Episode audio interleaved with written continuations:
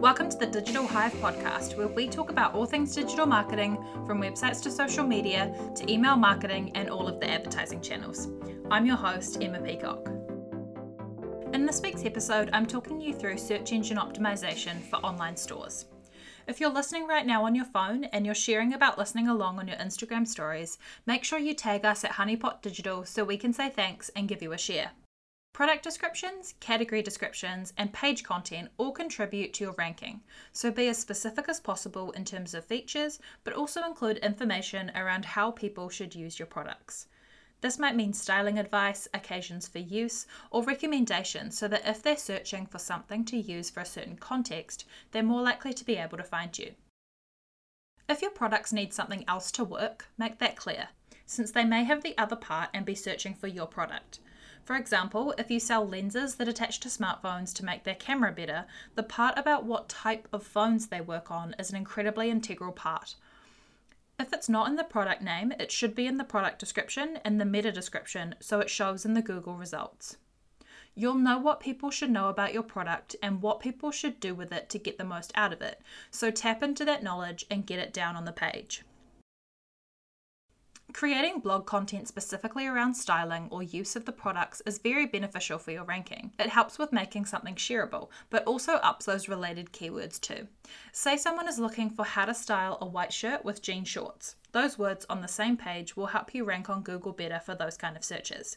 When someone is looking for a dress to wear to a special holiday or event, having those keywords will help them find you. Just like any other site, your About Us page or any description pages are great for adding keywords in too, as well as providing helpful information for people. You can list off the countries you ship to, so when people are searching from another country, they can tell they will still be able to get your product shipped to them. You can list your payment methods, so if you work with Afterpay or Laybuy, people can find you through those keywords too. Don't forget about the invisible content, your metadata. This is incredibly important because it's a piece of content that Google can pull from as the top content, but also it's the content that is meant to entice people to click through from the results page to your site and not scroll through to the next option in the list instead.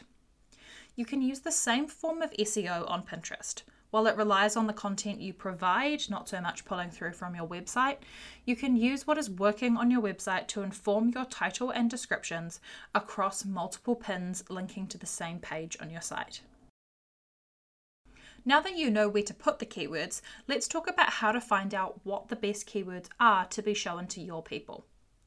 Look on your comments and DMs and find out how your people word their pain points and problems.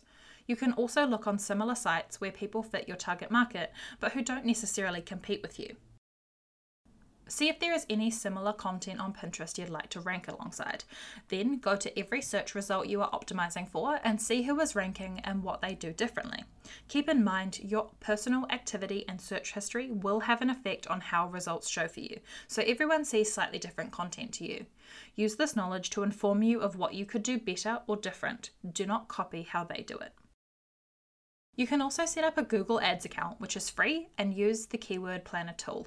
It can tell you about search volumes and competition in ads, but also recommend keywords which might suit your website. Whether you run ads or not, this will give you some idea about organic search too. Ask for questions on your Instagram stories and see what people say. Engage with them as much as possible, not only to build a better connection with that individual, but also to gain further insight into their personal needs and how they apply to your business. Chances are, if one potential customer feels this way and words things the same way, others will too. Other than just Google search results, there are other elements you want to rank on too. Try to also get to the point where your Google My Business account shows for some searches by filling out the descriptions. If you have a physical store, get that in Maps and try to name your photos and optimize them too so they can rank in Google image results. You'll also be able to search in video or Twitter results too, as long as you're creating that content. You will always be able to tell how you are improving over time through Google Analytics. If you find all those statistics overwhelming, grab my guide in today's show notes. It'll tell you where to look and how to tell what's working, so you can do more of that Plus, it'll tell you where you're not doing so well, so you can improve in those areas or not concentrate time or money on certain avenues. That's all the tips I've got for you for this episode. If you have any questions about your search ranking, ask away in the Digital Hive podcast community. If you're not already in there, you'll find a link in today's show notes.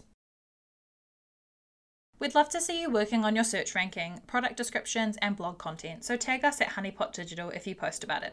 Be sure to subscribe to the podcast so you don't miss an episode, and if you're enjoying the podcast, I'd love it if you could rate it and review it. I'll be back here, same time next week, with a new episode. Bye!